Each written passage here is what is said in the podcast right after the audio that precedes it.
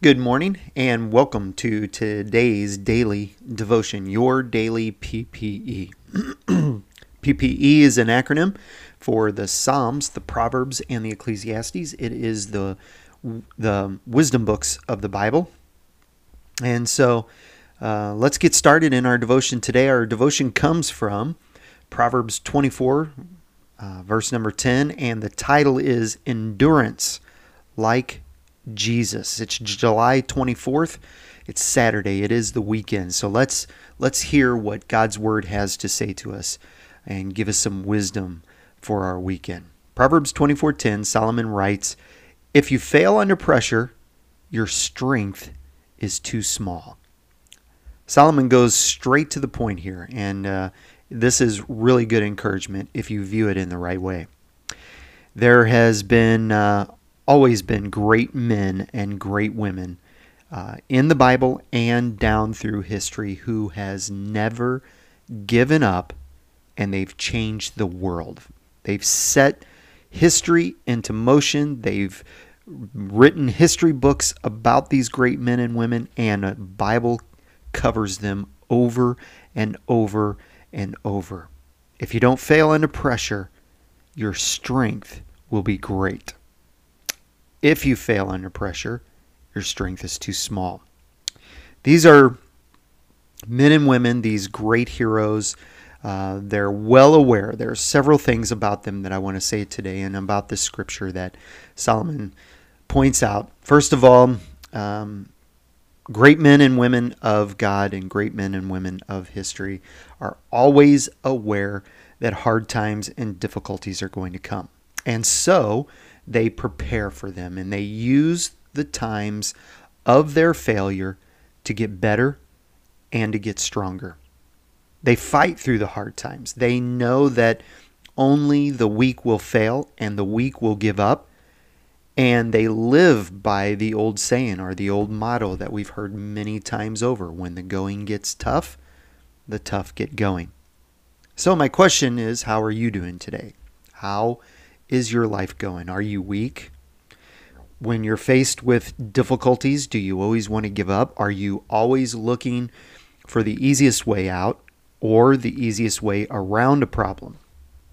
Are you prone to give up when adversity comes your way? Are you in a place right now where you're ready to give up? Then, as Solomon says here, you're weak. That's just the way it is. But the good news is is you don't have to stay where you are. You can become strong. No one that I know of, I've never met anyone who likes adversity. No one likes discouraging moments in their lives. But these situations always have the opportunity or give us the opportunity to build us up. Um, they also have the opportunity to take us down and take us out but that decision is up to you. Whether you get knocked down and stay down, or whether you get knocked down and get back up, that's your decision. Adversity will measure your strength and it will measure your durability. And when you have come through that test, you can evaluate yourself. And then you can allow the Lord to mend you and to fix you and to build you in the places of your life that has failed and so that you're ready for the enemy when he attacks another time. Adversity builds character, it builds strength, and it strengthens our faith in Jesus Christ. James, I believe, has said it best, and I know you know this scripture, James 1, verses 2 through 4. Consider it pure joy, my brothers and sisters, when you face trials of many kinds. Why would James say that? Why would we consider it pure joy to face adversity? Because James knew the early church, the people in the Bible, people, men, men and women, great and small, they knew that adversity does just what James said in verse number three. He says, Because you know that the testing of your faith produces perseverance. So then he says in verse number four, Let perseverance finish its work, so that you may be mature and complete and not lacking anything. That's what adversity can do for us. Adversity is what exposes us to ourselves. We can say we would never deny the Lord. Remember, Peter in the Bible said that at the table, at the dinner table.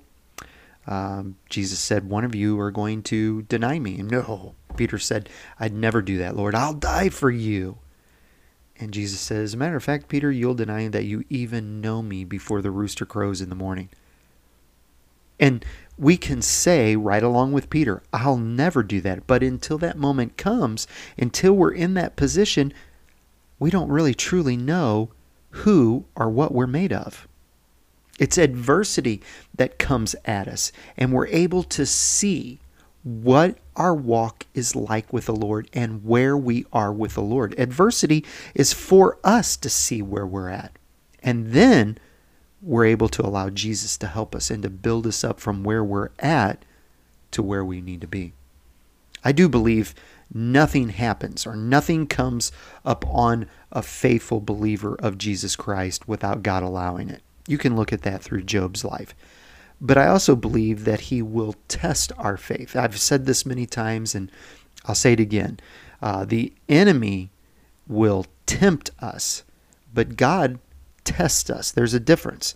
God always gives us a way out, He always builds us up. The enemy is always wanting to tear us down. And so I believe that, that God will test our faith so that when we are tested, we will also be strengthened. God does this for us and to us just like He did for Job to see if we will really truly rely on Him and not ourselves, to see how much we value Him above ourselves. So, do you worship and follow Him only when things are going your way? Do you follow Him just to have a protection for your life or over your life? Do you follow Him just for eternity? Or do you truly love Him and want to follow after Jesus? Couple of things to remember as we close here.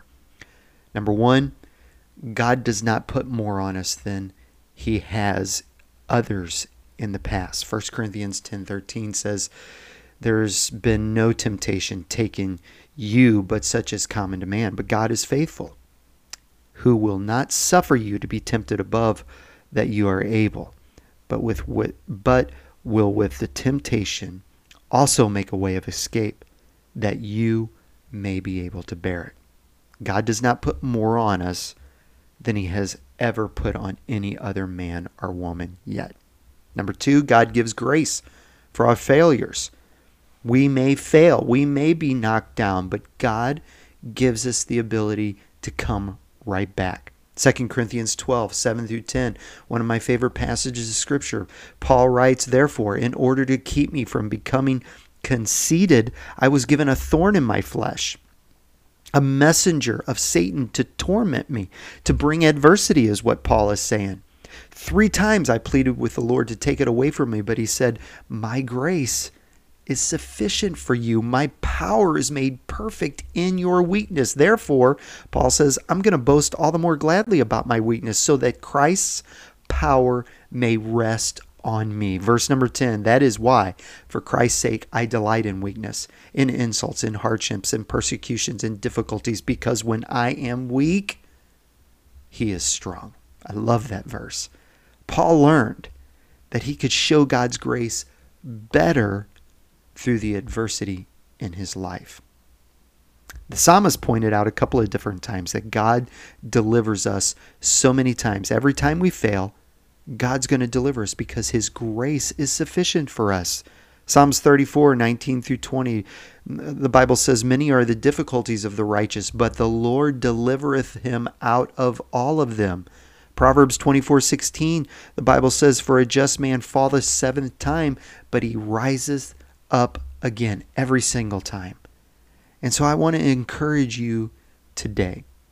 Your adversity is not the result of fate or chance, but it could very well be the wise intentions and the wise counsel of your Heavenly Father. His word says in Matthew 10 29 through 31, Jesus said, Not a sparrow falls to the ground without him knowing it. And every hair on your head is numbered. Now, I can't say that too much, and I I don't I don't stand on that promise because there's there's hair, there's some hairs on my head, but you can't see them. Basically, what the Lord is saying is there's not anything that happens to you that I don't know that's going on. And so Paul says in Galatians 6 9 and 2 Thessalonians 3 13, Paul reiterates it don't get tired of doing what is right. Don't get tired of going in an adversity coming at you because in the right time, you're going to reap a harvest if you don't faint. So remember this Jesus endured the cross. He was, re- he was despised. He was rejected. He underwent shame, but it was for a, the joy of an eternal reward that was before him. So, hang on. Remember, you're not alone. Follow the example of Jesus and hold tight to the strength of Jesus in your toughest times. Endure like Jesus did. Heavenly Father, thank you for this word of wisdom from the Proverbs today, God. Help us to be wise in this life, but help us to be eternally wise as well, Lord. God, help us as we navigate through today, as we get ready for worship on Sunday, and as we get ready for a new week, God. Help us to navigate with your wisdom in Jesus' name. Amen. God bless you for joining me today. Thank you for listening or watching if you're watching on YouTube to this devotion. I pray that it lifted you up. Uh, remember, I'm praying for you every single day. I pray for the listeners, you, the listeners, and I lift you up before the Lord. And uh, just remember, uh, I'm praying for you. Um, God's got you, He's got this under control.